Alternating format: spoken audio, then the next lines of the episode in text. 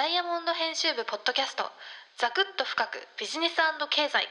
ザクビズ。ザクビズ。ザクビズダイヤモンド編集部ポッドキャストザクビズ。今回のテーマは慶應義塾大学の OB 組織である三田会についてです。え三田会というのは他の大学の OB 組織に比べて横のつながりが大変強い組織であります。で圧倒的な存在感をビジネス界でも放っています。その三田会についてダイヤモンドオンラインでは慶応三田会 VS 早稲田東門会という特集を掲載しているんですけれども本日はその特集の中から2021年1月11日にダイヤモンドオンラインに掲載されました。慶応が東京歯科大との合併でダッシュする歯学部とは別の虎のことはという記事をもとにお届けしたいと思います。ザクビズザクビズザクビズ。はい本日のテーマは慶応三鷹会です冒頭でもお伝えしました通り、慶応三鷹会というのは他の大学の OB 組織に比べて非常に強いつながりがあるわけですけれども、ダイヤモンドオンラインでは慶応三鷹会についての特集を掲載しています。その特集の中から、慶応義塾大学と東京歯科大との合併について触れた記事を紹介していきます。2021年の11月26日なんですけれども、東京都港区の慶応義塾大学南校舎ホールで、慶応大のさらなる躍進につながるある重大な決断が下されようとしていました。その決断とは、慶応大の意思決定の最高機関である評議員会が、東京歯科大から持ちかけられた合併話にゴーサインを出すかどうかだったそうです。ご異議ありませんか？と、えー、司会が呼びかけると、評議員を務める慶応大の OB の経済界の大物たちからは、えー、このような声が上がったそうです。東京歯科大の財務状況はきちんとしているようだが、表面的に見るだけではなく、慎重に検討した方がいい。えあるいは別の声が上がったんですけれども、慶応大は共立薬科大学を統合した前例があるものの、学校と人間関係には歴史がある。歴史の違う学校なので、十分に検討する必要がある。まあ、つまり、え、評議員の方々からは、慎重にせよ、え、十分に検討せよと、そういう声が上がったそうなんです。で、その複数の評議員の意見を聞いた慶応の塾長、え、他の大学でいうところの総長とか学長のことですね。塾長は、慎重にやりますと応じたそうです。再度司会の方が、ご異議ありませんかよろしいですかと念を押したところ、会場から異論は出ず、慶応大は私学部誕生へと動き出したわけです。具体的には、慶応大と東京歯科大は、23年4月をめどとする合併に向けた協議を開始しました。え東京歯科大からの合併の申し入れは20年11月6日にあったそうなので、協議に、えー、つまり2年以上かけるわけですけれども、えー、少し期間が長い印象を受けるのは、ある評議員はソフトランディングにはいろいろな形がある。慎重に検討すべきだという声を反映したのだろうと語っています。つまり先ほどの11月末に開かれた評議員会でのいろいろな慎重論に配慮して、まあ、これだけの期間をかけて協議を進めていこうと。まあ、こういうことになったわけですね。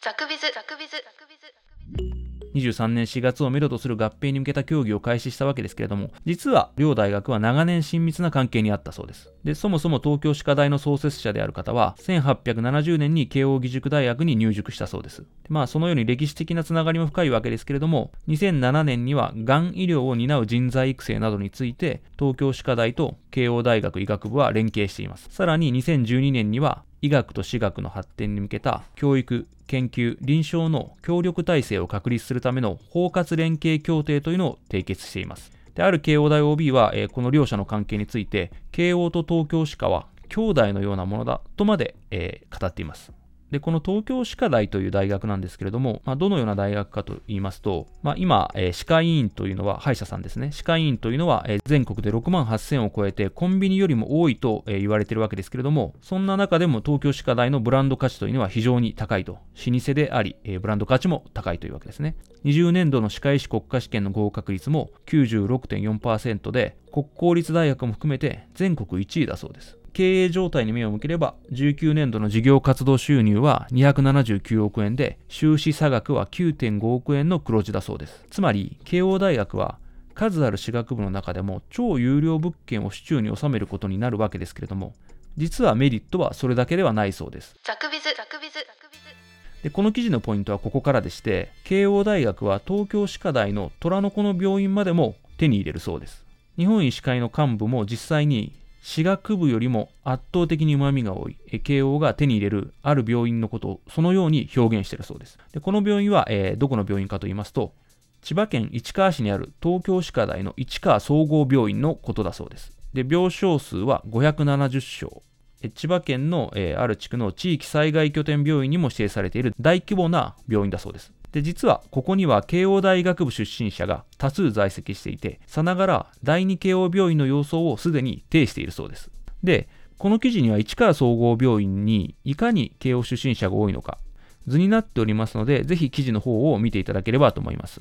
確かに、えー、この記事の中にあるこの図を見ますと、いろんな部ですね、例えば内科部、外科部、そういった部の部長さんはほとんど慶応大の医学部出身、えずらっと並んでいます。慶応がこの病院を手に入れることのメリットというのは、え非常に大きいそうでして、現状、慶応大の附属病院は東京信濃町の慶応義塾大学病院しかないわけなので、教授などのポストも限られ、優秀な生え抜き人材の流出に今までは困っていたそうです。さらに、慶応ブランドに憧れて、慶応病院での研修医などを志す地方大学医学部の出身者も多いわけですけれども、一方、医師偏在の解消を掲げて、18年度から始まった新専門医制度では、都内での専門医研修の定員に厳しい条件が課せられるようになりました。その結果、慶応病院での研修は激戦区となっておりまして、慶応医学部出身者の8割近くが一度は外の大学に行かされると、えー、ある日本医師会幹部は語っているそうです。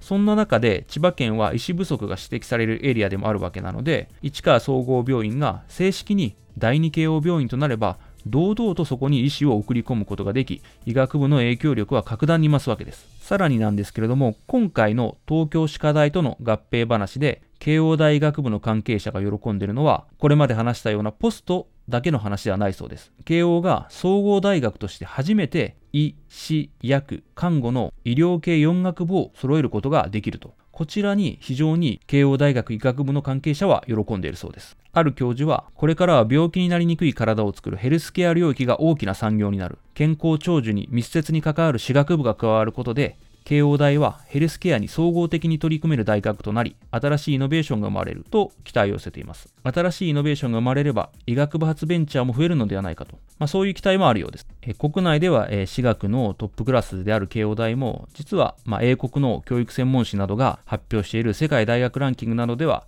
え東大や京大にかなり差をつけられているわけです。東京歯科大学との合併で実現する医療系4学部をアピールすることで、まあ、こうした世界でのランキング、世界での地位向上を実現できるかどうか注目していきたいと思います。ザクビズ、ザクビズ、